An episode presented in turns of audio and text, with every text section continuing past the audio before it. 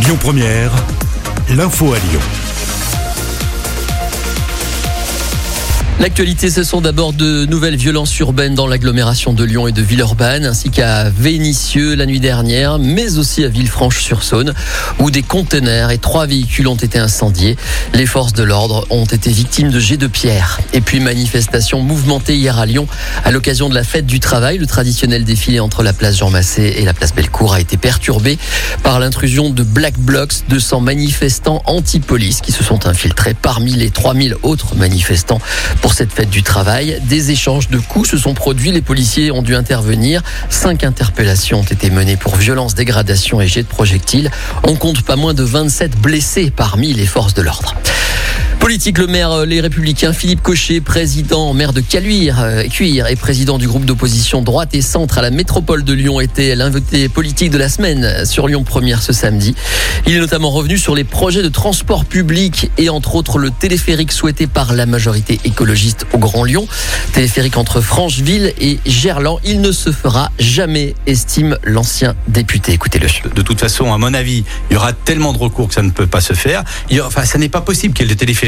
De toute façon, si on part simplement sur la notion d'emplacement des pylônes, si on d'un- simplement sur les recours, comment dire, le nombre de recours qui vont s'accumuler, ça ne pourra pas se faire. Et inversement, nous, notre groupe, qu'est-ce qu'il prône? Il prône euh, tout simplement un investissement majeur qui est un plan métro. Servons-nous notamment du plan de relance. Je rappelle qu'il y a quand même un certain nombre de euh, milliards d'euros qui vont être mis à disposition par l'Europe au niveau de la France, eh bien, le rôle du président de la métropole, c'est d'aller capter une partie de ces sommes dans le cadre du plan de relance pour avoir un vrai plan métro Entretien intégral à écouter dans les podcasts sur le site et l'appli de Lyon Première.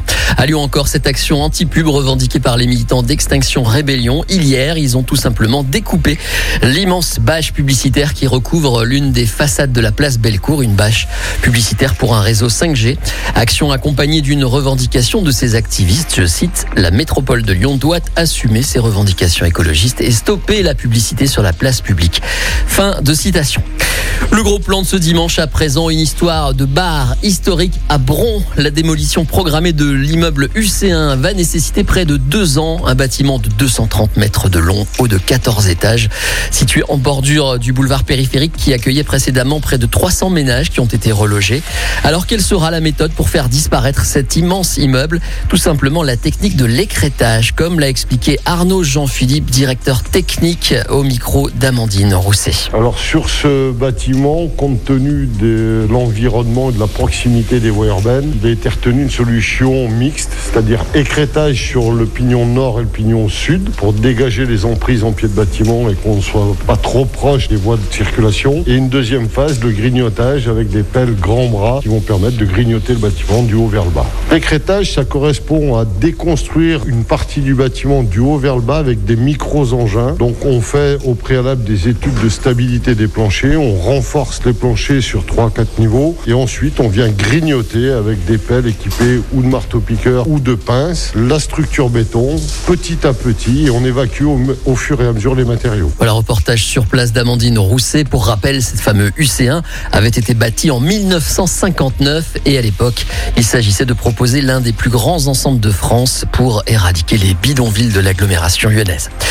Un mot de foot, l'OL se déplace à Monaco ce soir, battu au Groupama Stadium dimanche dernier par le LOSC. Les Gones doivent absolument ramener un résultat face à Monaco. L'état d'esprit sera forcément un revanchard, comme l'a confirmé en conférence de presse euh, le gardien lyonnais Anthony Lopez. Aujourd'hui, on doit penser qu'à la victoire, euh, quoi qu'il arrive. C'est ce qu'on doit faire tout le long de la saison, mais aujourd'hui encore plus, et, dimanche encore plus, et, ainsi de suite, et ainsi de suite. Après, bien sûr, euh, des choses qui ont été dites, des choses qui ont été faites, voilà. Mais je vais pas rentrer dans ce débat-là, ça sert strictement à rien.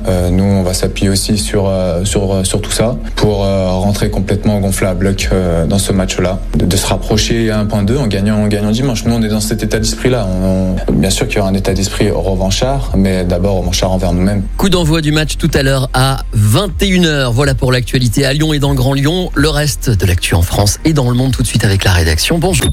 Écoutez votre radio Lyon Première en direct sur l'application Lyon Première, lyonpremière.fr et bien sûr à Lyon sur 90.2 FM et en DAB+.